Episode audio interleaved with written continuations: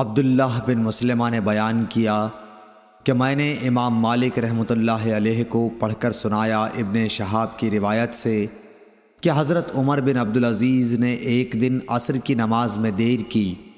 پس عروہ بن زبیر رضی اللہ تعالیٰ عنہ کے پاس تشریف لے گئے اور انہوں نے بتایا کہ اسی طرح مغیرہ بن شعبہ نے ایک دن عراق کے ملک میں نماز میں دیر کی تھی جب وہ عراق میں حاکم تھے۔ پس ابو مسعود انصاری اقبہ بن عمر ان کی خدمت میں گئے اور فرمایا، مغیرہ، آخر یہ کیا بات ہے؟ کیا آپ کو معلوم نہیں کہ جب جبرائیل تشریف لائے تو انہوں نے نماز پڑھی اور رسول کریم صلی اللہ علیہ وسلم نے بھی نماز پڑھی؟ پھر خود جبرائیل نے نماز پڑھی تو نبی صلی اللہ علیہ وسلم نے بھی نماز پڑھی۔ پھر جبرائیل نے نماز پڑھی تو رسول کریم صلی اللہ علیہ وسلم نے بھی نماز پڑھی۔ پھر جبریل نے نماز پڑھی تو رسول کریم صلی اللہ علیہ وسلم نے بھی نماز پڑھی۔ پھر جبریل علیہ السلام نے کہا کہ میں اسی طرح حکم کیا گیا ہوں۔ اس پر حضرت عمر بن عبدالعزیز نے عروا سے کہا، معلوم بھی ہے آپ کیا بیان کر رہے ہیں۔ کیا جبرائیل نے نبی کو نماز کے اوقات عمل کر کے بتلائے تھے؟ عروا نے کہا ہاں اسی طرح بشیر بن نبی مسعود اپنے والد کے واسطے سے بیان کرتے تھے۔ عروا نے کہا کہ مجھ سے عائشہ رضی اللہ تعالی عنہ نے بیان کیا کہ رسول اللہ صلی اللہ علیہ وسلم عصر کی نماز اس وقت پڑھ لیتے تھے جب ابھی دھوپ ان کے حجرے میں موجود ہوتی تھی۔ اس سے بھی پہلے کہ وہ دیوار پر چڑھے۔ صحیح بخاری حدیث نمبر پانچ سو اکیس، پانچ سو بائیس۔ ابن عباس رضی اللہ تعالی عنہ نے کہا کہ عبد القیس کا وفد رسول اللہ صلی اللہ علیہ وسلم کی خدمت میں آیا اور کہا کہ ہم اس ربیہ قبیلے سے ہیں اور ہم آپ کی خدمت میں صرف حرمت والے مہینوں ہی میں حاضر ہو سکتے ہیں۔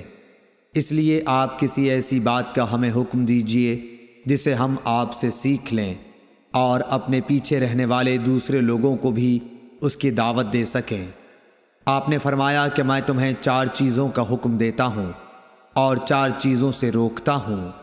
پہلے خدا پر ایمان لانے کا، پھر آپ نے اس کی تفصیل بیان فرمائی کہ اس بات کی شہادت دینا کہ اللہ کے سوا کوئی معبود نہیں اور یہ کہ میں اللہ کا رسول ہوں۔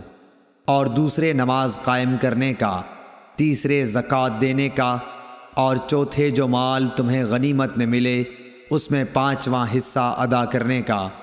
اور تمہیں میں تومڑی ہنتم، قصار اور نقیر کے استعمال سے روکتا ہوں۔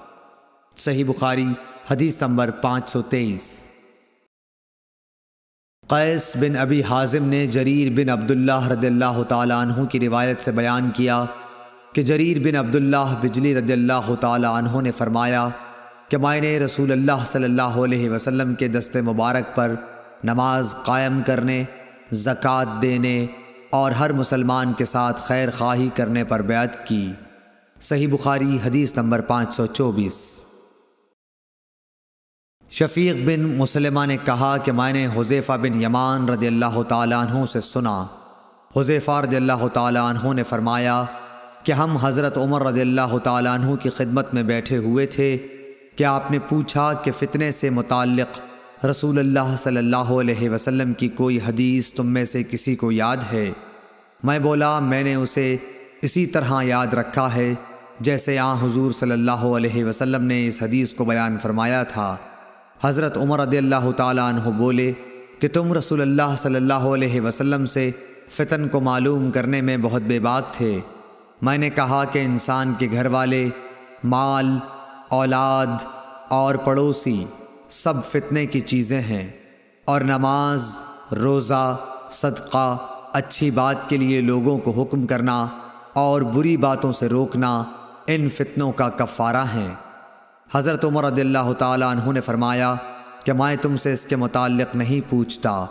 مجھے تم اس فتنے کے بارے میں بتلاؤ جو سمندر کی موج کی طرح ٹھاٹھیں مارتا ہوا بڑھے گا۔ اس پر میں نے کہا کہ یا امیر المومنین، آپ اس سے خوف نہ کھائیے۔ آپ کے اور فتنے کے درمیان ایک بند دروازہ ہے۔ پوچھا گیا، وہ دروازہ توڑ دیا جائے گا یا صرف کھولا جائے گا؟ میں نے کہا کہ توڑ دیا جائے گا۔ حضرت عمر رضی اللہ تعالیٰ عنہ بول اٹھے کہ پھر تو وہ کبھی بند نہیں ہو سکے گا۔ شفیق نے کہا کہ ہم نے حذیفہ سے پوچھا، کیا حضرت عمر رضی اللہ تعالیٰ عنہ اس دروازے کے متعلق کچھ علم رکھتے تھے؟ تو انہوں نے کہا ہاں بالکل اسی طرح جیسے دن کے بعد رات کے آنے کا۔ میں نے تم سے ایک ایسی حدیث بیان کی ہے جو قطن غلط نہیں ہے۔ ہمیں اس کے متعلق حضیفہ رضی اللہ تعالیٰ عنہ سے پوچھنے میں ڈر ہوتا تھا۔ کہ دروازے سے کیا مراد ہے؟ اس لیے ہم نے مسروق سے کہا کہ وہ پوچھیں۔ انہوں نے دریافت کیا تو آپ نے بتایا کہ وہ دروازہ خود حضرت عمر رضی اللہ تعالیٰ عنہ ہی تھے۔ صحیح بخاری، حدیث نمبر پانچ سو پچیس۔ ابن مسعود رضی اللہ تعالیٰ عنہ سے روایت ہے کہ ایک شخص نے کسی غیر عورت کا بوسہ لے لیا اور پھر نبی کریم صلی اللہ علیہ وسلم کی خدمت میں آیا۔ اور آپ کو اس حرکت کی خبر دے دی۔ اس پر اللہ تعالیٰ نے یہ آیت نازل فرمائی کہ نماز دن کے دونوں حصوں میں قائم کرو اور کچھ رات گئے بھی اور بلا شبہ نیکیاں برائیوں کو مٹا دیتی ہیں۔ اس شخص نے کہا کہ یا رسول اللہ صلی اللہ علیہ وسلم، کیا یہ صرف میرے لیے ہے؟ تو آپ نے فرمایا کہ نہیں، بلکہ میری تمام امت کے لیے یہی حکم ہے۔ صحیح بخاری حدیث نمبر پانچ سو چھبیس۔ ولید بن اعزار کوفی نے خبر دی کہ میں نے ابو عمر و شیبانی سے سنا۔ وہ کہتے تھے کہ میں نے اس گھر کے مالک سے سنا۔ آپ عبداللہ بن مسعود رضی اللہ تعالیٰ عنہ کے گھر کی طرف اشارہ کر رہے تھے۔ انہوں نے فرمایا کہ میں نے نبی صلی اللہ علیہ وسلم سے پوچھا کہ اللہ تعالیٰ کی بارگاہ میں کون سا عمل زیادہ محبوب ہے؟ آپ نے فرمایا کہ اپنے وقت پر نماز پڑھنا۔ پھر پوچھا اس کے بعد فرمایا، والدین کے ساتھ نیک معاملہ رکھنا۔ پوچھا اس کے بعد، آپ نے فرمایا کہ اللہ کی راہ میں جہاد کرنا۔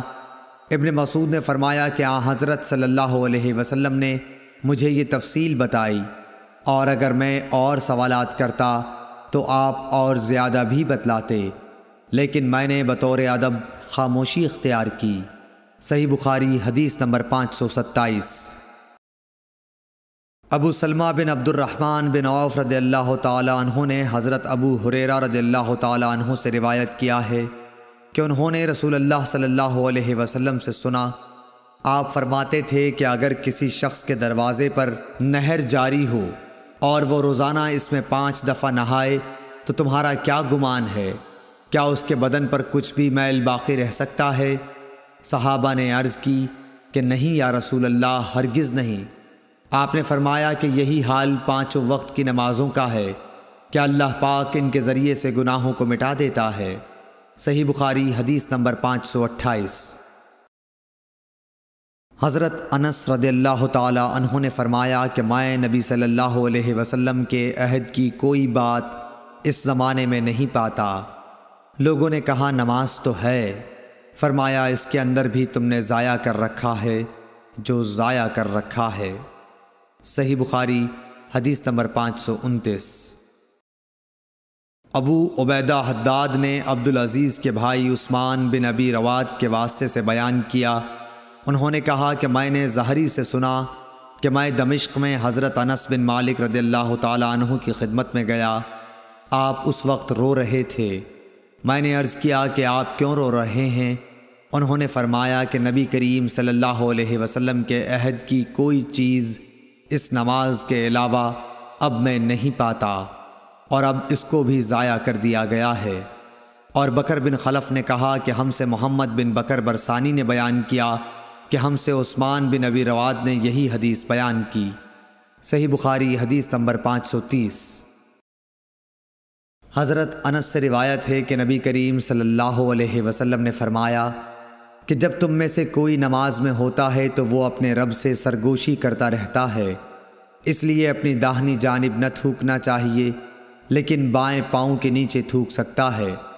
اور سعید نے قطادہ سے روایت کر کے بیان کیا کہ آگے یا سامنے نہ تھوکے، البتہ بائیں طرف پاؤں کے نیچے تھوک سکتا ہے۔ اور شعبہ نے کہا کہ اپنے سامنے اور دائیں جانب نہ تھوکے، بلکہ بائیں طرف یا پاؤں کے نیچے تھوک سکتا ہے۔ اور حمید نے انس بن مالک سے وہ نبی صلی اللہ علیہ وسلم سے روایت کرتے ہیں کہ قبلے کی طرف نہ تھوکے اور نہ دائیں طرف، البتہ بائیں طرف یا پاؤں کے نیچے تھوک سکتا ہے۔ صحیح بخاری، حدیث نمبر پانچ سو اکتیس۔ انس بن مالک رضی اللہ تعالیٰ عنہ نبی کریم صلی اللہ علیہ وسلم سے روایت کرتے تھے، کیا حضور صلی اللہ علیہ وسلم نے فرمایا کہ سجدہ کرنے میں اعتدال رکھو، سیدھی طرح پر کرو، اور کوئی شخص تم میں سے اپنے بازوؤں کو کتے کی طرح نہ پھیلائے۔ جب کسی کو تھوکنا ہی ہو تو سامنے یا داہنی طرف نہ تھوکے، کیونکہ وہ نماز میں اپنے رب سے پوشیدہ باتیں کرتا رہتا ہے۔ صحیح بخاری، حدیث نمبر پانچ سو بتیس۔ آرج عبد الرحمن نے حدیث بیان کی، وہ حضرت ابو حریرہ رضی اللہ تعالیٰ عنہ سے روایت کرتے تھے اور عبداللہ بن عمر رضی اللہ تعالیٰ عنہ کے مولا نافع عبداللہ بن عمر رضی اللہ تعالیٰ عنہ سے اس حدیث کی روایت کرتے تھے کہ ان دونوں صحابہ رضی اللہ عنہم نے رسول اللہ صلی اللہ علیہ وسلم سے روایت کی کہ آپ صلی اللہ علیہ وسلم نے فرمایا، جب گرمی تیز ہو جائے تو نماز کو ٹھنڈے وقت میں پڑھو۔ کیونکہ گرمی کی تیزی جہنم کی آگ کی بھاپ سے ہوتی ہے۔ صحیح بخاری، حدیث نمبر پانچ سو تینتیس، پانچ سو چونتیس۔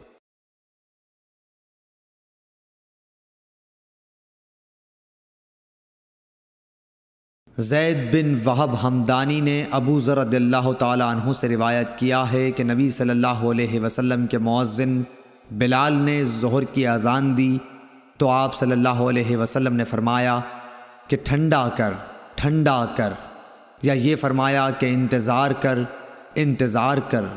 اور فرمایا کہ گرمی کی تیزی جہنم کی آگ کی بھاپ سے ہے۔ اس لیے جب گرمی سخت ہو جائے تو نماز ٹھنڈے وقت میں پڑھا کرو۔ پھر ظہر کی اذان اس وقت کہی گئی جب ہم نے ٹیلوں کے سائے دیکھ لیے۔ صحیح بخاری حدیث نمبر پانچ سو پینتیس۔ ابو حریرہ رضی اللہ تعالی عنہ نبی کریم صلی اللہ علیہ وسلم سے روایت کرتے ہیں کہ حضور اکرم صلی اللہ علیہ وسلم نے فرمایا کہ جب گرمی تیز ہو جائے تو نماز کو ٹھنڈے وقت میں پڑھا کرو، کیونکہ گرمی کی تیزی دوزخ کی آگ کی بھاپ کی وجہ سے ہوتی ہے۔ صحیح بخاری، حدیث نمبر پانچ سو چھتیس۔ دوزخ نے اپنے رب سے شکایت کی کہ اے میرے رب آگ کی شدت کی وجہ سے میرے بعض حصے نے بعض حصے کو کھا لیا ہے۔ اس پر اللہ نے اسے دو سانس لینے کی اجازت دی۔ ایک سانس جاڑے میں اور ایک سانس گرمی میں۔ اب انتہائی سخت گرمی اور سخت سردی جو تم لوگ محسوس کرتے ہو، وہ اسی سے پیدا ہوتی ہے۔ صحیح بخاری، حدیث نمبر پانچ سو سینتیس۔ ابو صاحل زکوان نے ابو سعید خدری رضی اللہ تعالیٰ عنہ کے واسطے سے بیان کیا کہ نبی صلی اللہ علیہ وسلم نے فرمایا کہ گرمی کے موسم میں ظہر کو ٹھنڈے وقت میں پڑھا کرو، کیونکہ گرمی کی شدت جہنم کی بھاپ سے پیدا ہوتی ہے۔ اس حدیث کی مطابعت سفیان سوری، یحییٰ اور ابو ایوانہ نے آمش کے واسطے سے کی ہے۔ صحیح بخاری حدیث نمبر پانچ سو اڑتیس۔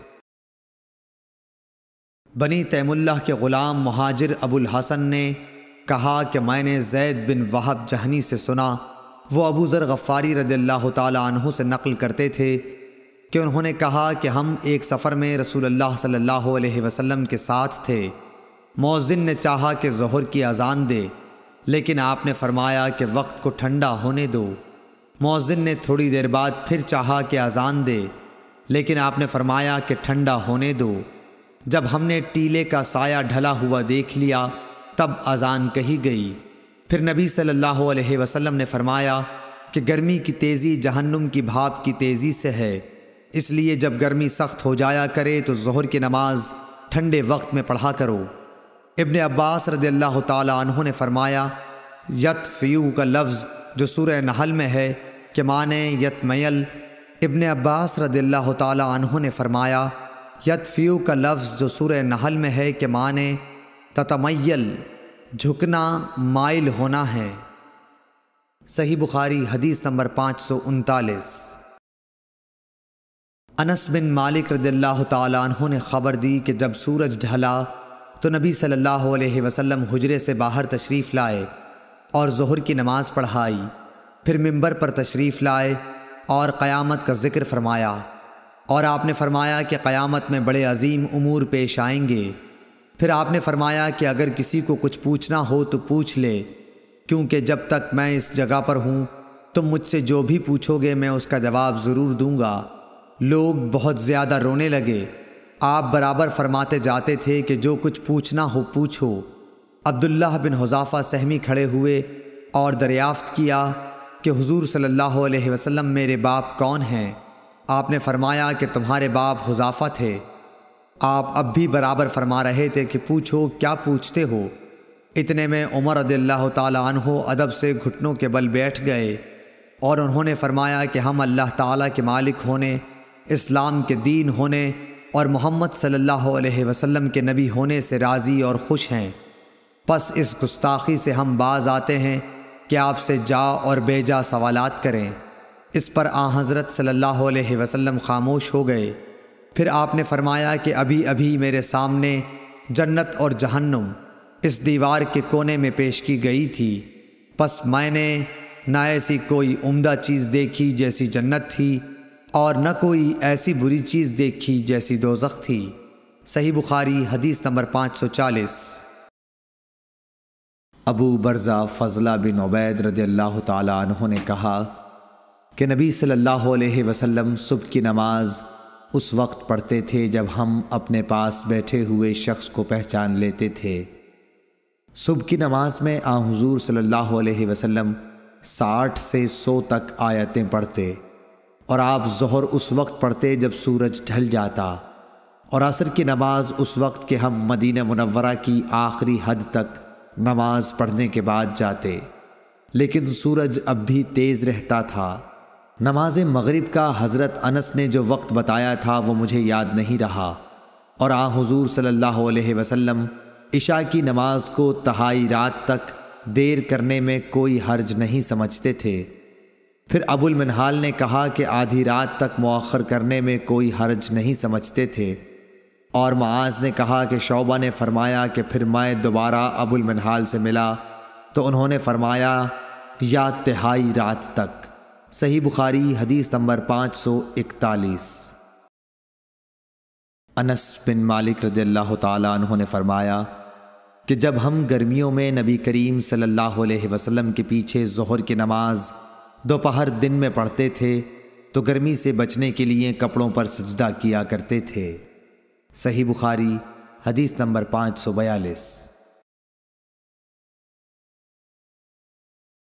جابر بن زید نے ابن عباس رضی اللہ تعالیٰ عنہ سے روایت کیا ہے کہ نبی صلی اللہ علیہ وسلم نے مدینے میں رہ کر سات رکعت ایک ساتھ اور آٹھ رکعات ایک ساتھ پڑھیں ظہر اور عصر کی آٹھ رکعات اور مغرب اور عشاء کی سات رکعات۔ ایوب سختیانی نے جابر بن زید سے پوچھا، شاید برسات کا موسم رہا ہو؟ جابر بن زید نے جواب دیا کہ غالباً ایسا ہی ہوگا۔ صحیح بخاری، حدیث نمبر پانچ سو تیرالیس۔ حشام بن عروا نے اپنے والد سے روایت کیا کہ حضرت مائی عائشہ صدیقہ رضی اللہ تعالی عنہ نے فرمایا کہ نبی صلی اللہ علیہ وسلم عصر کی نماز ایسے وقت پڑھتے تھے کہ ان کے حجرے میں سے ابھی دھوپ باہر نہیں نکلتی تھی۔ صحیح بخاری، حدیث نمبر پانچ سو چوالیس۔ عروہ بن زبیر رضی اللہ تعالیٰ عنہ نے حضرت عائشہ صدیقہ رضی اللہ تعالیٰ عنہ سے روایت کیا ہے کہ رسول اللہ صلی اللہ علیہ وسلم نے عصر کی نماز پڑھی تو دھوپ ان کے حجرے ہی میں تھی۔ سایہ وہاں نہیں پھیلا تھا۔ صحیح بخاری حدیث نمبر پانچ سو پینتالیس۔ حضرت عائشہ صدیقہ رضی اللہ تعالیٰ عنہ فرماتی ہیں کہ نبی کریم صلی اللہ علیہ وسلم جب عصر کی نماز پڑھتے تو سورج ابھی میرے حجرے میں جھانکتا رہتا تھا۔ ابھی سایہ نہ پھیلا ہوتا تھا۔ امام بخاری کہتے ہیں کہ امام مالک اور یاہیا بن سعید، شعیب رحمہ اللہ اور ابن ابی حفصہ کی روایتوں میں ظاہری سے وشمس قبل ان تظہر کے الفاظ ہیں، جن کا مطلب یہ ہے کہ دھوپ ابھی اوپر نہ چڑھی ہوتی۔ صحیح بخاری حدیث نمبر پانچ سو چھیالیس۔ سیار بن سلامہ نے بیان کیا کہ میں اور میرے باپ ابو برزہ اسلمی رضی اللہ تعالی عنہ کی خدمت میں حاضر ہوئے۔ ان سے میرے والد نے پوچھا کہ نبی کریم صلی اللہ علیہ وسلم فرض نمازیں کن وقتوں میں پڑھتے تھے؟ انہوں نے فرمایا کہ دوپہر کی نماز، جسے تم پہلی نماز کہتے ہو، سورج ڈھلنے کے بعد پڑھتے تھے، اور جب عصر پڑھتے اس کے بعد کوئی شخص مدینے کے انتہائی کنارے پر اپنے گھر واپس جاتا تو سورج اب بھی تیز ہوتا تھا۔ سیار نے کہا، مغرب کے وقت کے متعلق آپ نے جو کچھ کہا تھا وہ مجھے یاد نہیں رہا۔ اور عشاء کی نماز جسے تم عتمہ کہتے ہو، اس میں دیر کو پسند فرماتے تھے۔ اور اس سے پہلے سونے کو اور اس کے بعد بات چیت کرنے کو ناپسند فرماتے۔ اور صبح کی نماز سے اس وقت فارغ ہو جاتے جب آدمی اپنے قریب بیٹھے ہوئے دوسرے شخص کو پہچان سکتا اور صبح کی نماز میں آپ ساٹھ سے سو تک آیتیں پڑھا کرتے تھے۔ صحیح بخاری، حدیث نمبر پانچ سو سینتالیس۔ اسحاق بن عبداللہ بن ابی طلحہ سے روایت ہے، انہوں نے حضرت انس بن مالک رضی اللہ تعالی عنہ سے اس حدیث کو روایت کیا۔ انہوں نے فرمایا کہ ہم عصر کی نماز پڑھ چکتے اور اس کے بعد کوئی بنی عمرو بن عوف قبا کی مسجد میں جاتا تو ان کو وہاں عصر کی نماز پڑھتے ہوئے پاتا۔ صحیح بخاری حدیث نمبر پانچ سو اڑتالیس۔ ابو امامہ سعد بن سہل کہتے تھے کہ ہم نے عمر بن عبدالعزیز کے ساتھ ظہر کی نماز پڑھی۔ پھر ہم نکل کر حضرت انس بن مالک رضی اللہ تعالی عنہ کی خدمت میں حاضر ہوئے تو دیکھا آپ نماز پڑھ رہے ہیں۔ میں نے عرض کی کہ آئے مکرم چچا، یہ کون سی نماز آپ نے پڑھی ہے؟ فرمایا کہ عصر کی۔ اور اسی وقت ہم رسول اللہ صلی اللہ علیہ وسلم کے ساتھ بھی یہ نماز پڑھتے تھے۔ صحیح بخاری حدیث نمبر پانچ سو انچاس۔ انس بن مالک رضی اللہ تعالیٰ عنہ نے فرمایا کہ رسول اللہ صلی اللہ علیہ وسلم جب عصر کی نماز پڑھتے تو سورج بلند اور تیز روشن ہوتا تھا۔ پھر ایک شخص مدینے کے بالائی علاقے کی طرف جاتا، وہاں پہنچنے کے بعد بھی سورج بلند رہتا تھا۔ ظاہری نے کہا کہ مدینے کے بالائی علاقے کے بعض مقامات تقریباً چار میل پر یا کچھ ایسے ہی واقع ہیں۔ صحیح بخاری، حدیث نمبر پانچ سو پچاس۔ انس بن مالک نے فرمایا کہ ہم عصر کی نماز پڑھتے نبی کریم صلی اللہ علیہ وسلم کے ساتھ۔ اس کے بعد کوئی شخص قبا جاتا اور جب وہاں پہنچ جاتا تو سورج ابھی بلند ہوتا تھا۔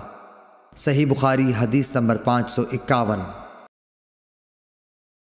حضرت عبداللہ بن عمر رضی اللہ تعالیٰ عنہ سے روایت ہے کہ رسول اللہ صلی اللہ علیہ وسلم نے فرمایا، جس کی نماز اثر چھوٹ گئی، گویا اس کا گھر اور مال سب لٹ گیا۔ امام بخاری نے فرمایا کہ سورہ محمد میں جو یتی رقم کا لفظ آیا ہے، وہ وطر سے نکالا گیا ہے۔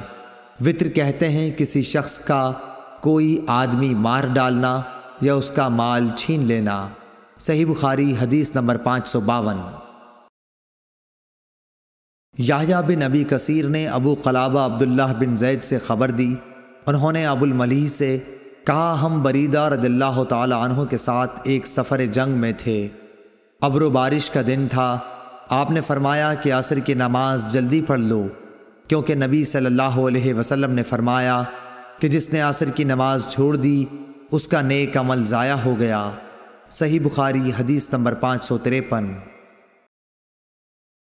جریر بن عبداللہ بجلی رضی اللہ تعالیٰ عنہ نے کہا ہم نبی صلی اللہ علیہ وسلم کی خدمت میں موجود تھے۔ آپ نے چاند پر ایک نظر ڈالی، پھر فرمایا کہ تم اپنے رب کو آخرت میں اسی طرح دیکھو گے جیسے اس چاند کو اب دیکھ رہے ہو۔ اس کے دیکھنے میں تم کو کوئی زحمت بھی نہیں ہوگی۔ پس اگر تم ایسا کر سکتے ہو کہ سورج طلوع ہونے سے پہلے والی نماز، فجر اور سورج غروب ہونے سے پہلے والی نماز، عصر سے تمہیں کوئی چیز روک نہ سکے تو ایسا ضرور کرو۔ پھر آپ نے یہ آیت تلاوت فرمائی۔ پس اپنے مالک کی حمد و تسبیح کر، سورج طلوع ہونے اور غروب ہونے سے پہلے۔ پس اپنے مالک کی حمد و تسبیح کر، سورج طلوع ہونے اور غروب ہونے سے پہلے۔ اسماعیل راوی حدیث نے کہا کہ عصر اور فجر کی نمازیں تم سے چھوٹنے نہ پائیں۔ ان کا ہمیشہ خاص طور پر دھیان رکھو۔ صحیح بخاری حدیث نمبر پانچ سو چون۔ حضرت ابو حریرہ رضی اللہ تعالیٰ عنہ سے روایت ہے کہ رسول کریم صلی اللہ علیہ وسلم نے فرمایا کہ رات اور دن میں فرشتوں کی ڈیوٹیاں بدلتی رہتی ہیں اور فجر اور عصر کی نمازوں میں ڈیوٹی پر آنے والوں اور رخصت پانے والوں کا اجتماع ہوتا ہے۔ پھر تمہارے پاس رہنے والے فرشتے جب اوپر چڑھتے ہیں تو اللہ تعالیٰ پوچھتا ہے حالانکہ وہ ان سے بہت زیادہ اپنے بندوں کے متعلق جانتا ہے کہ میرے بندوں کو تم نے کس حال میں چھوڑا۔ وہ جواب دیتے ہیں کہ ہم نے جب انہیں چھوڑا تو وہ فجر کی نماز پڑھ رہے تھے اور ان کے پاس گئے تب بھی وہ عصر کی نماز پڑھ رہے تھے۔ صحیح بخاری حدیث نمبر پانچ سو پچپن۔ حضرت ابو حریرہ رضی اللہ تعالیٰ عنہ سے روایت ہے کہ رسول اللہ صلی اللہ علیہ وسلم نے فرمایا کہ اگر عصر کی نماز کی ایک رکعت بھی کوئی شخص سورج غروب ہونے سے پہلے پا سکا، تو پوری نماز پڑھے، اس کی نماز ادا ہوئی نہ قضا۔ اسی طرح اگر سورج طلوع ہونے سے پہلے فجر کی نماز کی ایک رکت بھی پا سکے، تو پوری نماز پڑھے۔ صحیح بخاری، حدیث نمبر پانچ سو چھپن۔ عبداللہ بن عمر رضی اللہ تعالیٰ عنہ سے روایت ہے انہوں نے رسول کریم صلی اللہ علیہ وسلم سے سنا، آپ فرماتے تھے کہ تم سے پہلے کی امتوں کے مقابلے میں تمہاری زندگی صرف اتنی ہے جتنا عصر سے سورج ڈوبنے تک کا وقت ہوتا ہے۔ تو رات والوں کو تورات دی گئی۔ تو انہوں نے اس پر صبح سے عمل کیا، آدھے دن تک۔ پھر وہ عاجز آ گئے، کام پورا نہ کر سکے۔ ان لوگوں کو عمل کا بدلہ ایک ایک قرات بقول بعض دینار کا چوتھا سے چھٹا حصہ اور بعض کے قول کے مطابق دینار کا بیسواں حصہ دیا گیا۔ پھر انجیل والوں کو انجیل دی گئی۔ انہوں نے آدھے دن سے عصر تک اس پر عمل کیا اور وہ بھی آجز آ گئے۔ ان کو بھی ایک ایک قرات ان کے عمل کا بدلہ دیا گیا۔ پھر عصر کے وقت ہم کو قرآن ملا۔ ہم نے اس پر سورج غروب ہونے تک عمل کیا۔ اور کام پورا کر دیا۔ ہمیں دو دو قرات ثواب ملا۔ اس پر ان دونوں کتاب والوں نے کہا، اے ہمارے پروردگار، انہیں تو آپ نے دو دو قرات دیے اور ہمیں صرف ایک ایک قرات حالانکہ عمل ہم نے ان سے زیادہ کیا۔ اللہ عز و جل نے فرمایا، تو کیا میں نے اجر دینے میں تم پر کچھ ظلم کیا؟ انہوں نے عرض کی کہ نہیں۔ اللہ تعالیٰ نے فرمایا کہ پھر یہ زیادہ اجر دینا میرا فضل ہے، جسے چاہوں دے سکتا ہوں۔ صحیح بخاری، حدیث نمبر پانچ سو ستاون۔ ابو موسا اشعری عبداللہ بن قیس رضی اللہ تعالیٰ عنہ سے روایت ہے، انہوں نے نبی کریم صلی اللہ علیہ وسلم سے کہ آپ نے فرمایا کہ مسلمانوں اور یہود و نصارہ کی مثال ایک ایسے شخص کی سی ہے کہ جس نے کچھ لوگوں سے مزدوری پر رات تک کام کرنے کے لیے کہا۔ انہوں نے آدھے دن کام کیا، پھر جواب دے دیا کہ ہمیں تمہاری اجرت کی ضرورت نہیں، یہ یہود تھے۔ پھر اس شخص نے دوسرے مزدور بلائے اور ان سے کہا کہ دن کا جو حصہ باقی بچ گیا ہے یعنی آدھا دن، اسی کو پورا کر دو، شرط کے مطابق مزدوری تمہیں ملے گی۔ انہوں نے بھی کام شروع کیا۔ لیکن آثر تک وہ بھی جواب دے بیٹھے، یہ نصارہ تھے۔ پس اس تیسرے گروہ نے، جو اہل اسلام ہیں، پہلے دو گروہوں کے کام کی پوری مزدوری لے لی۔ صحیح بخاری، حدیث نمبر پانچ سو اٹھاون۔ رافع بن خدیج سے روایت ہے، آپ نے فرمایا کہ ہم مغرب کی نماز نبی کریم صلی اللہ علیہ وسلم کے ساتھ پڑھ کر جب واپس ہوتے اور تیر اندازی کرتے تو اتنا اجالا باقی رہتا تھا کہ ایک شخص اپنے تیر گرنے کی جگہ کو دیکھتا تھا۔ صحیح بخاری حدیث نمبر پانچ سو انسٹھ۔ محمد بن عمرو بن حسن بن علی نے کہا کہ حجاج کا زمانہ آیا اور وہ نماز دیر کر کے پڑھایا کرتا تھا۔ اس لیے ہم نے حضرت جابر بن عبداللہ رضی اللہ تعالی عنہ سے اس کے بارے میں پوچھا تو انہوں نے فرمایا کہ نبی کریم صلی اللہ علیہ وسلم ظہر کی نماز ٹھیک دوپہر میں پڑھایا کرتے تھے۔ ابھی سورج صاف اور روشن ہوتا تو نماز عصر پڑھاتے۔ نماز مغرب وقت آتے ہی پڑھاتے اور نماز عشاء کو کبھی جلدی پڑھاتے اور کبھی دیر سے۔ جب دیکھتے کہ لوگ جمع ہو گئے ہیں تو جلدی پڑھا دیتے اور اگر لوگ جلدی جمع نہ ہوتے تو نماز میں دیر کرتے اور لوگوں کا انتظار کرتے۔ اور صبح کی نماز صحابہ رضی اللہ عنہم یا یہ کہا کہ نبی صلی اللہ علیہ وسلم اندھیرے میں پڑھتے تھے۔ صحیح بخاری حدیث نمبر پانچ سو ساٹھ۔ سلمہ بن عقور رضی اللہ تعالیٰ عنہ سے روایت ہے، فرمایا کہ ہم نماز مغرب نبی صلی اللہ علیہ وسلم کے ساتھ اس وقت پڑھتے تھے جب سورج پردے میں چھپ جاتا۔ صحیح بخاری حدیث نمبر پانچ سو اکسٹھ۔ جابر بن زید ابن عباس رضی اللہ تعالیٰ عنہ کے واسطے سے بیان کرتے تھے، آپ نے فرمایا کہ نبی کریم صلی اللہ علیہ وسلم نے سات رکعات مغرب اور عشاء کی، ایک ساتھ اور آٹھ رکعات ظہر اور عصر کی نمازیں ایک ساتھ پڑھیں۔ صحیح بخاری حدیث نمبر پانچ سو باسٹھ۔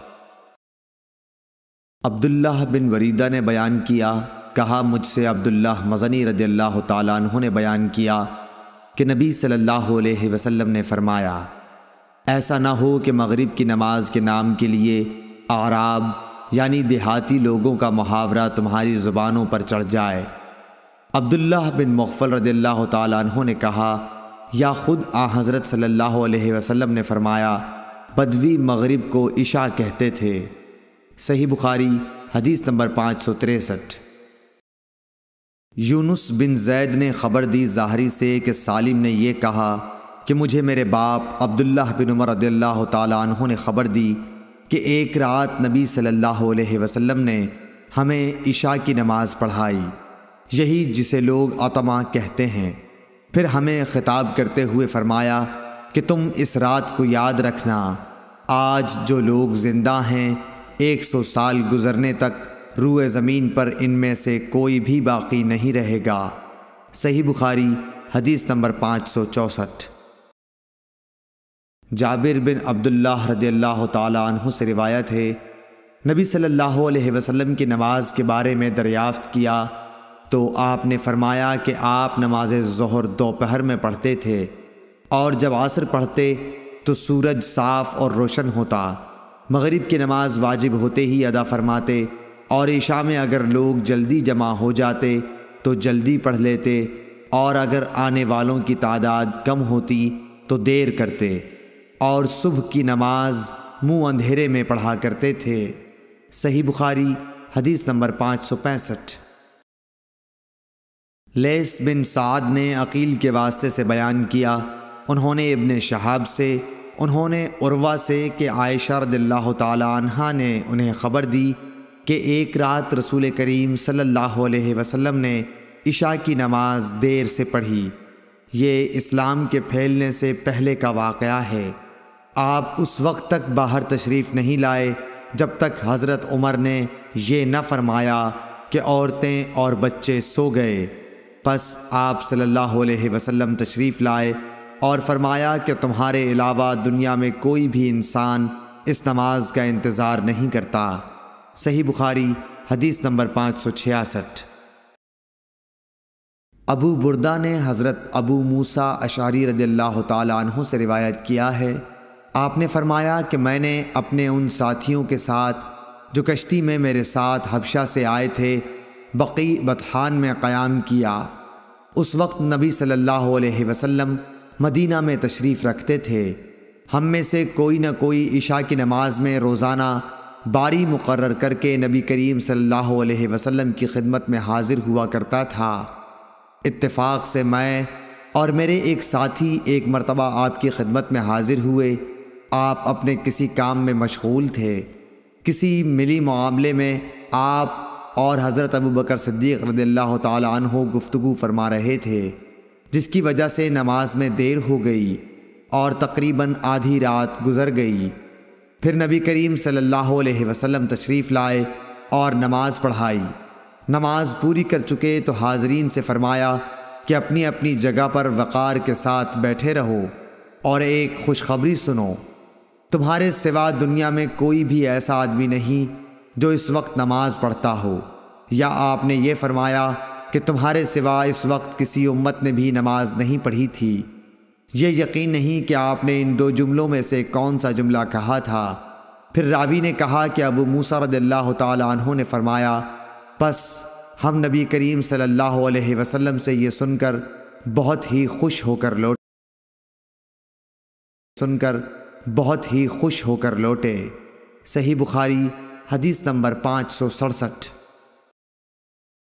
ابو برزا اسلمی رضی اللہ تعالی عنہ سے روایت ہے کہ رسول اللہ صلی اللہ علیہ وسلم عشاء سے پہلے سونے اور اس کے بعد بات چیت کرنے کو ناپسند فرماتے تھے۔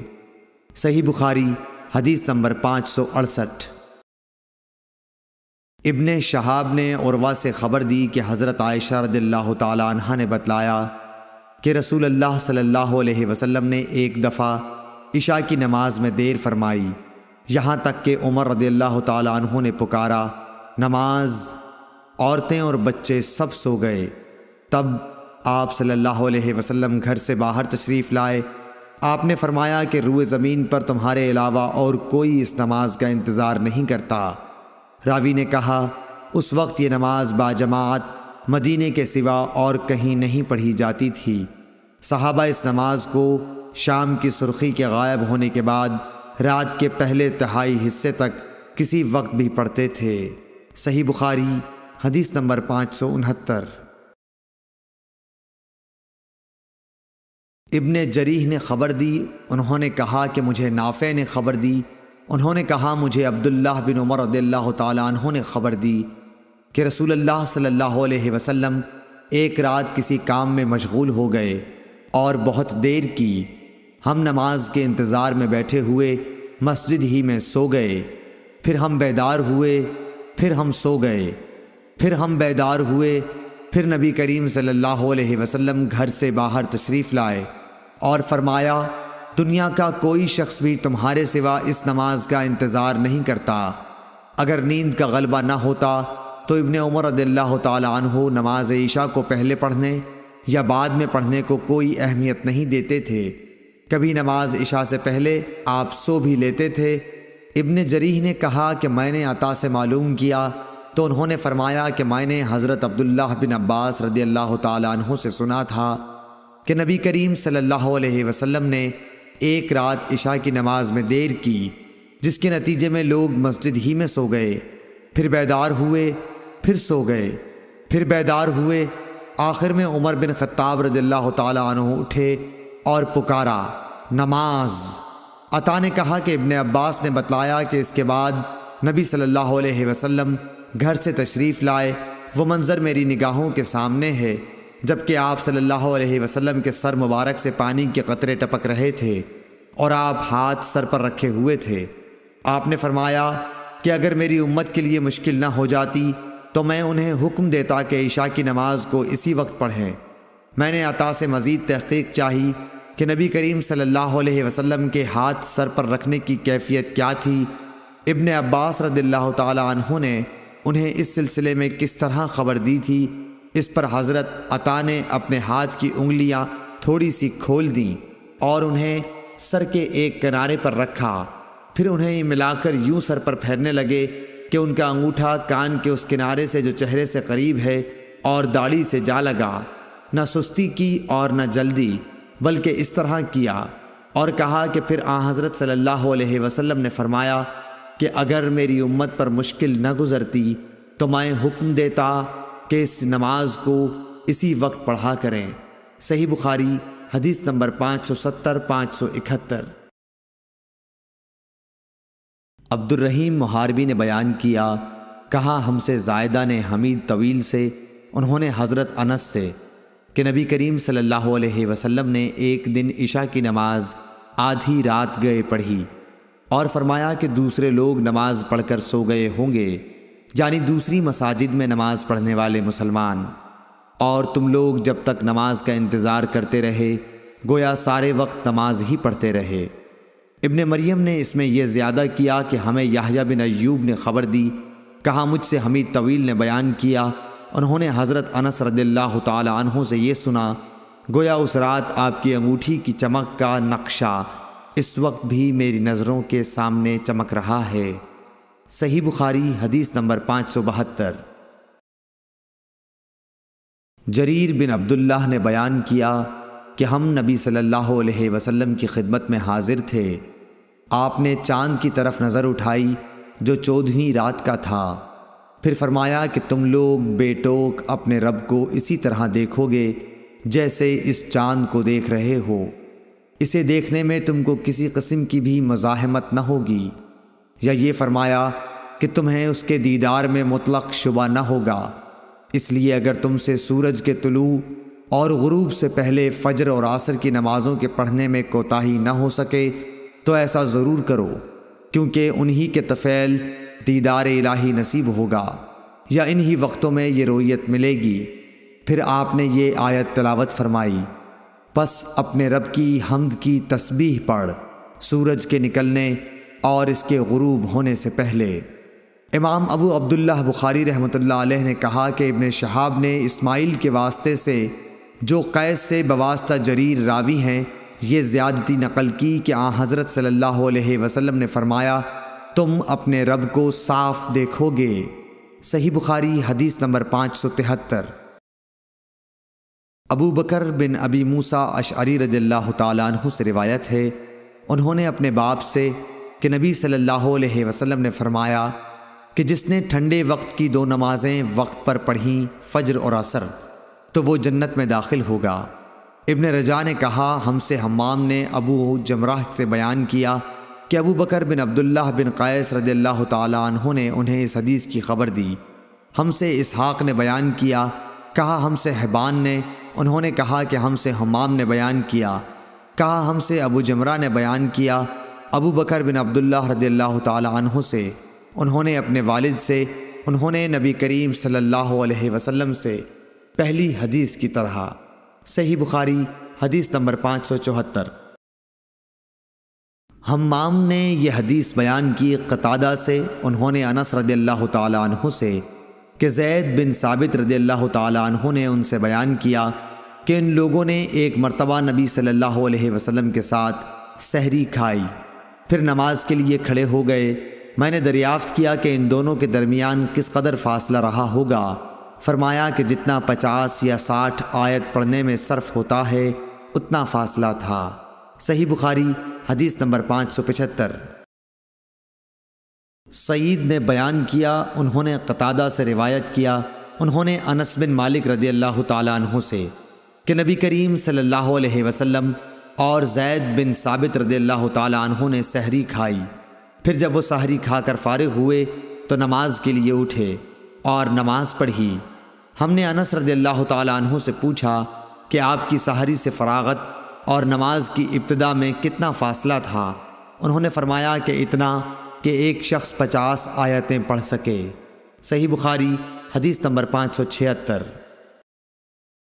سہل بن سعد رضی اللہ تعالیٰ عنہ نے فرمایا کہ میں اپنے گھر سحری کھاتا، پھر نبی کریم صلی اللہ علیہ وسلم کے ساتھ نماز فجر پانے کے لیے مجھے جلدی کرنی پڑتی تھی۔ صحیح بخاری، حدیث نمبر پانچ سو ستتر۔ حضرت عائشہ رضی اللہ تعالیٰ عنہ سے روایت ہے کہ مسلمان عورتیں رسول اللہ صلی اللہ علیہ وسلم کے ساتھ نماز فجر پڑھنے چادروں میں لپٹ کر آتی تھیں۔ پھر نماز سے فارغ ہو کر جب اپنے گھروں کو واپس ہوتیں تو انہیں اندھیرے کی وجہ سے کوئی شخص پہچان نہیں سکتا تھا۔ صحیح بخاری، حدیث نمبر پانچ سو اٹھتر۔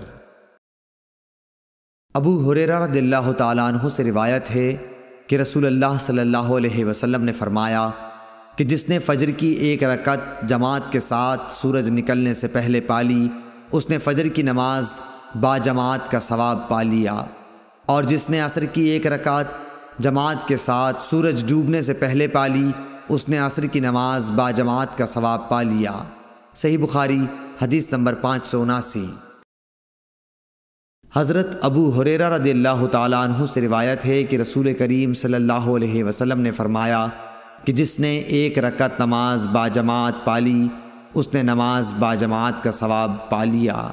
صحیح بخاری، حدیث نمبر پانچ سو اسی۔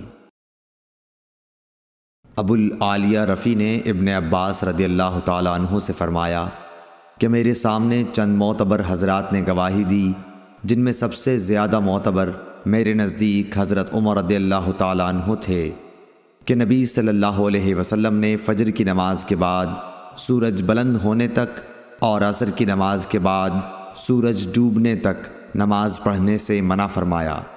صحیح بخاری، حدیث نمبر پانچ سو اکاسی حشام بن عروا نے کہا، مجھے میرے والد عروا نے خبر دی۔ انہوں نے کہا، مجھے عبداللہ بن عمر رضی اللہ تعالیٰ عنہ نے خبر دی کہ رسول اللہ صلی اللہ علیہ وسلم نے فرمایا کہ نماز پڑھنے کے لیے سورج کے طلوع اور غروب ہونے کے انتظار میں نہ بیٹھے رہو۔ صحیح بخاری، حدیث نمبر پانچ سو بیاسی۔ حضرت عروا نے کہا، مجھ سے عبداللہ بن عمر رضی اللہ تعالیٰ عنہ نے بیان کیا کہ رسول اللہ صلی اللہ علیہ وسلم نے فرمایا کہ جب سورج کا اوپر کا کنارہ طلوع ہونے لگے تو نماز نہ پڑھو، یہاں تک کہ وہ بلند ہو جائے۔ اور جب سورج ڈوبنے لگے اس وقت بھی نماز نہ پڑھو، یہاں تک کہ غروب ہو جائے۔ اس حدیث کو یحییٰ بن سعید قطان کے ساتھ عبدہ بن سلیمان نے بھی روایت کیا ہے۔ صحیح بخاری، حدیث نمبر پانچ سو تراسی۔ حضرت ابو حریرہ رضی اللہ تعالیٰ عنہ سے روایت ہے کہ نبی کریم صلی اللہ علیہ وسلم نے دو طرح کی خرید و فروخت اور دو طرح کے لباس اور دو وقتوں کی نماز سے منع فرمایا۔ آپ نے نماز فجر کے بعد سورج نکلنے تک اور نماز عصر کے بعد غروب ہونے تک نماز پڑھنے سے منع فرمایا۔ اور کپڑوں میں اشتمال سما یعنی ایک کپڑا اپنے اوپر اس طرح لپیٹ لینا کہ شرمگاہ کھل جائے اور احتبا یعنی ایک کپڑے میں گوٹ مار کر بیٹھنے سے منع فرمایا۔ اور خرید و فروخت میں آپ نے منابضہ اور ملامسہ سے منع فرمایا۔ صحیح بخاری حدیث نمبر پانچ سو چوراسی۔ عبداللہ بن یوسف تنیسی نے بیان کیا کہ کہا، ہمیں امام مالک نے نافع سے خبر دی۔ انہوں نے ابن عمر رضی اللہ تعالیٰ عنہ سے کہ رسول اللہ صلی اللہ علیہ وسلم نے فرمایا، کوئی تم میں سے انتظار میں نہ بیٹھا رہے کہ سورج طلوع ہوتے ہی نماز کے لیے کھڑا ہو جائے۔ اسی طرح سورج کے ڈوبنے کے انتظار میں بھی نہ رہنا چاہیے۔ صحیح بخاری، حدیث نمبر پانچ سو پچاسی۔ حضرت ابو سعید خدری رضی اللہ تعالیٰ عنہ نے فرمایا کہ میں نے نبی کریم صلی اللہ علیہ وسلم سے سنا، آپ فرما رہے تھے کہ فجر کی نماز کے بعد کوئی نماز سورج کے بلند ہونے تک نہ پڑھی جائے۔ اسی طرح عصر کی نماز کے بعد سورج ڈوبنے تک کوئی نماز نہ پڑھی جائے۔ صحیح بخاری، حدیث نمبر پانچ سو چھیاسی۔ حمران بن عبان معاویہ بن ابی سفیان رضی اللہ تعالیٰ عنہ سے یہ حدیث بیان کرتے تھے کہ انہوں نے فرمایا کہ تم لوگ تو ایک ایسی نماز پڑھتے ہو کہ ہم رسول اللہ صلی اللہ علیہ وسلم کی صحبت میں رہے، لیکن ہم نے کبھی آپ کو وہ نماز پڑھتے نہیں دیکھا، بلکہ آپ نے تو اس سے منع فرمایا تھا۔ حضرت معاویہ کے مراد عصر کے بعد دو رکتوں سے تھی، جسے آپ کے زمانے میں بعض لوگ پڑھتے تھے۔ صحیح بخاری، حدیث نمبر پانچ سو ستاسی۔ حفظ بن عاصم نے حضرت ابو حریرہ رضی اللہ تعالیٰ عنہ سے روایت کیا ہے کہ نبی کریم صلی اللہ علیہ وسلم نے دو وقت نماز پڑھنے سے منع فرمایا۔ نماز فجر کے بعد سورج نکلنے تک اور نماز عصر کے بعد سورج غروب ہونے تک۔ صحیح بخاری، حدیث نمبر پانچ سو اٹھاسی۔ نافع نے ابن عمر رضی اللہ تعالیٰ عنہ سے روایت کیا ہے۔ آپ نے فرمایا کہ جس طرح میں نے اپنے ساتھیوں کو نماز پڑھتے دیکھا، میں بھی اسی طرح نماز پڑھتا ہوں۔ کسی کو روکتا نہیں۔ دن اور رات کے جس حصے میں جی چاہے نماز پڑھ سکتا ہے۔ البتہ سورج کے طلوع اور غروب کے وقت نماز نہ پڑھا کرو۔ صحیح بخاری، حدیث نمبر پانچ سو نواسی۔ عبد الواحد بن ایمن نے بیان کیا، کہا کہ مجھ سے میرے باپ ایمن نے حدیث بیان کی کہ انہوں نے عائشہ رضی اللہ تعالی عنہ سے سنا۔ آپ نے فرمایا کہ خدا کی قسم، جس نے رسول اللہ صلی اللہ علیہ وسلم کو اپنے یہاں بلا لیا، آپ نے عصر کے بعد کی دو رکعت کو کبھی ترک نہیں فرمایا۔ یہاں تک کہ آپ اللہ پاک سے جا ملے اور آپ کو وفات سے پہلے نماز پڑھنے میں بڑی دشواری پیش آتی تھی۔ پھر اکثر آپ بیٹھ کر نماز ادا فرمایا کرتے تھے۔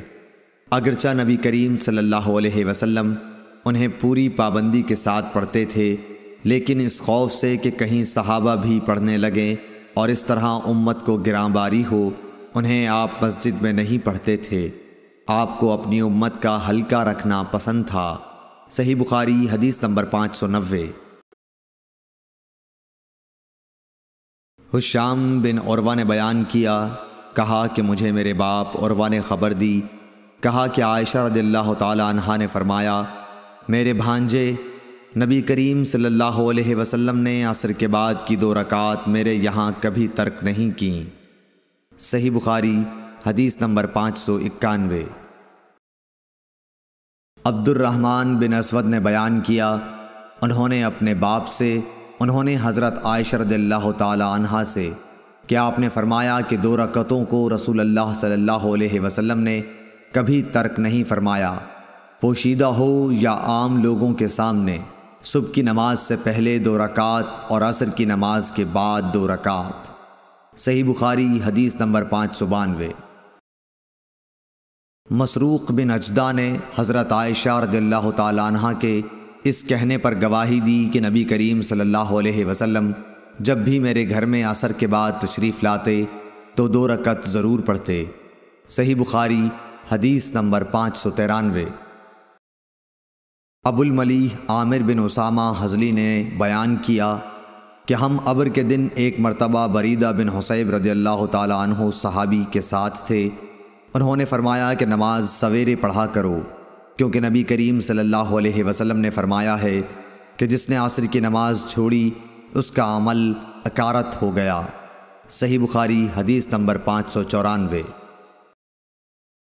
حسین بن عبد الرحمن نے عبداللہ بن ابی قطادہ سے انہوں نے اپنے باپ سے کہا، ہم خیبر سے لوٹ کر نبی کریم صلی اللہ علیہ وسلم کے ساتھ رات میں سفر کر رہے تھے۔ کسی نے کہا کہ حضور صلی اللہ علیہ وسلم آپ اب پڑاؤ ڈال دیتے تو بہتر ہوتا۔ آپ نے فرمایا کہ مجھے ڈر ہے کہیں نماز کے وقت بھی سوتے نہ رہ جاؤ۔ اس پر حضرت بلال بولے کہ میں آپ سب لوگوں کو جگا دوں گا۔ چنانچہ سب لوگ لیٹ گئے اور حضرت بلال نے بھی اپنی پیٹھ کجاوہ سے لگا لی اور ان کی بھی آنکھ لگ گئی۔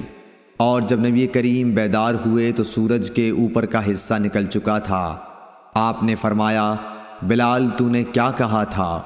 وہ بولے، آج جیسی نیند مجھے کبھی نہیں آئی۔ پھر رسول کریم صلی اللہ علیہ وسلم نے فرمایا کہ اللہ تعالیٰ تمہاری ارواح کو جب چاہتا ہے قبض کر لیتا ہے، اور جس وقت چاہتا ہے واپس کر دیتا ہے؟ اے بلال، اٹھ اور اذان دے۔ پھر آپ نے وضو کیا، اور جب سورج بلند ہو کر روشن ہو گیا، تو آپ کھڑے ہوئے اور نماز پڑھائی۔ صحیح بخاری حدیث نمبر پانچ سو پچانوے۔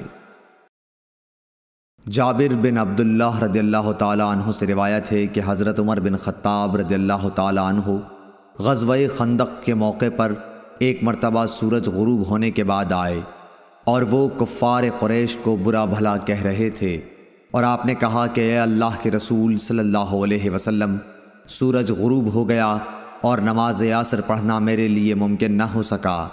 اس پر رسول کریم صلی اللہ علیہ وسلم نے فرمایا کہ نماز میں نے بھی نہیں پڑھی۔ پھر ہم وادی بطحان میں گئے اور آپ نے وہاں نماز کے لیے وضو کیا۔ ہم نے بھی وضو بنایا۔ اس وقت سورج ڈوب چکا تھا۔ پہلے آپ نے عصر پڑھائی، اس کے بعد مغرب کی نماز پڑھی۔ صحیح بخاری، حدیث نمبر پانچ سو چھیانوے۔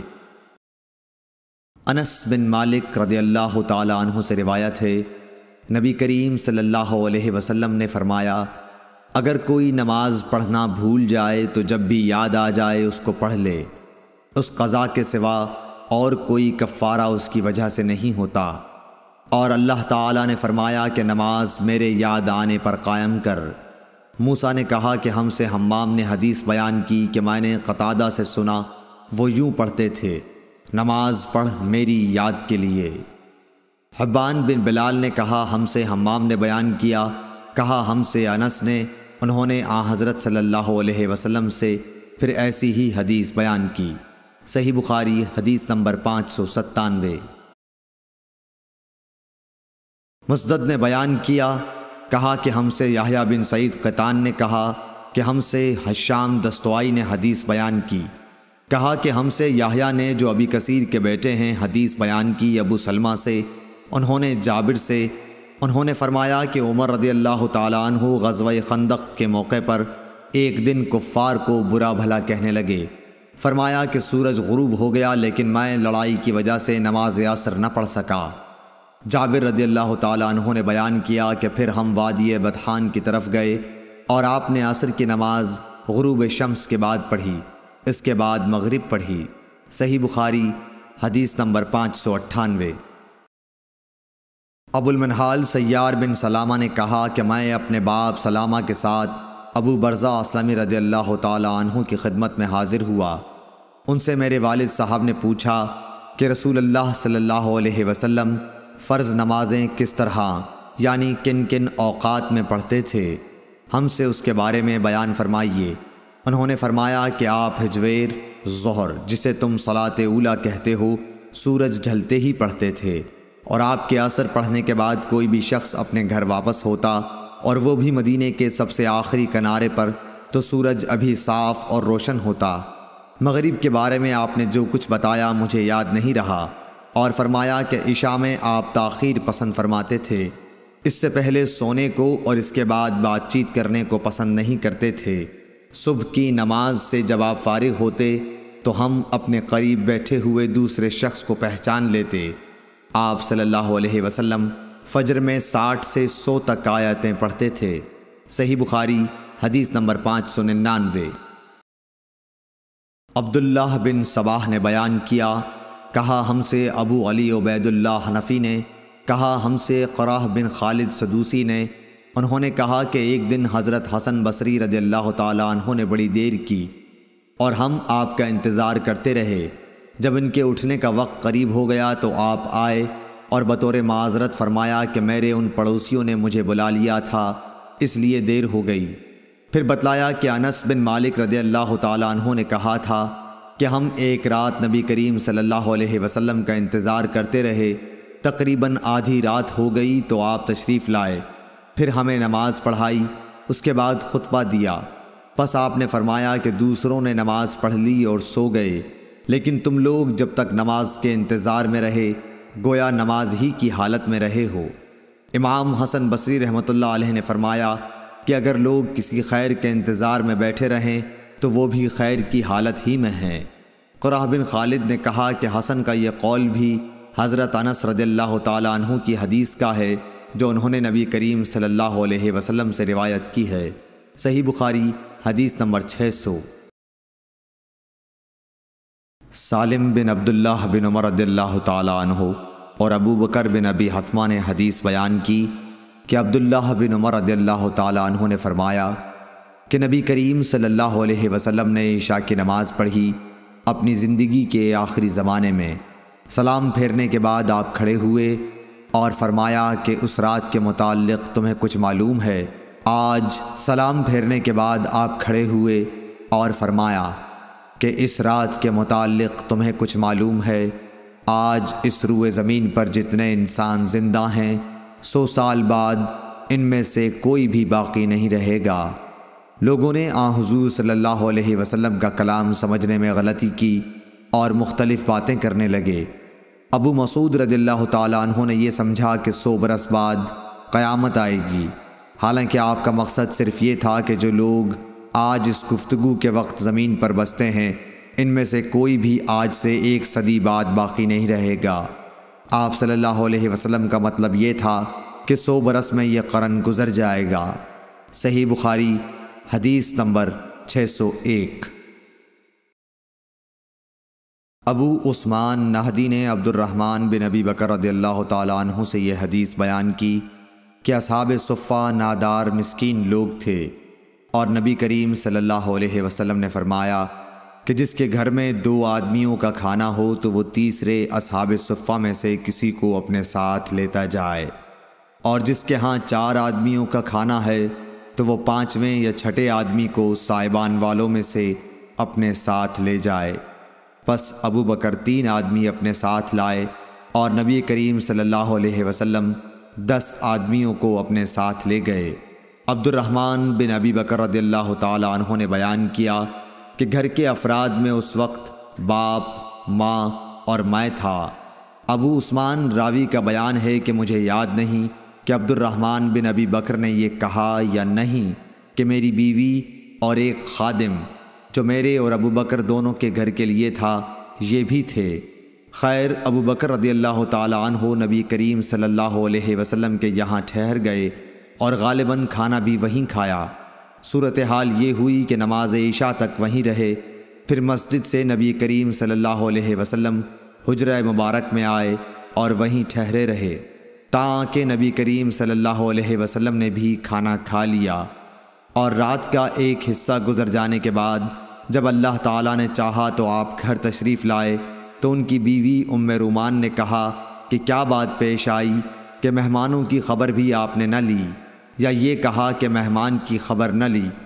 آپ نے پوچھا، کیا تم نے ابھی انہیں رات کا کھانا نہیں کھلایا؟ ام رومان نے کہا کہ میں کیا کروں؟ آپ کے آنے تک انہوں نے کھانے سے انکار کیا۔ کھانے کے لیے ان سے کہا گیا تھا، لیکن وہ نہ مانے۔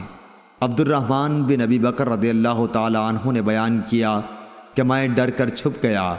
ابو بکر رضی اللہ تعالیٰ عنہ نے پکارا، آئے غنثر یعنی او پاجی آپ نے برا بھلا کہا اور کوسنے دیے۔ فرمایا کہ کھاؤ، تمہیں مبارک نہ ہو۔ خدا کی قسم، میں اس کھانے کو کبھی نہیں کھاؤں گا۔ آخر مہمانوں کو کھانا کھلایا گیا۔ عبد الرحمن رضی اللہ تعالیٰ عنہ نے کہا، خدا گواہ ہے کہ ہم ادھر ایک لقمہ لیتے تھے اور نیچے سے پہلے سے بھی زیادہ کھانا ہو جاتا تھا۔ بیان کیا کہ سب لوگ شکم سیر ہو گئے اور کھانا پہلے سے بھی زیادہ بچ گیا۔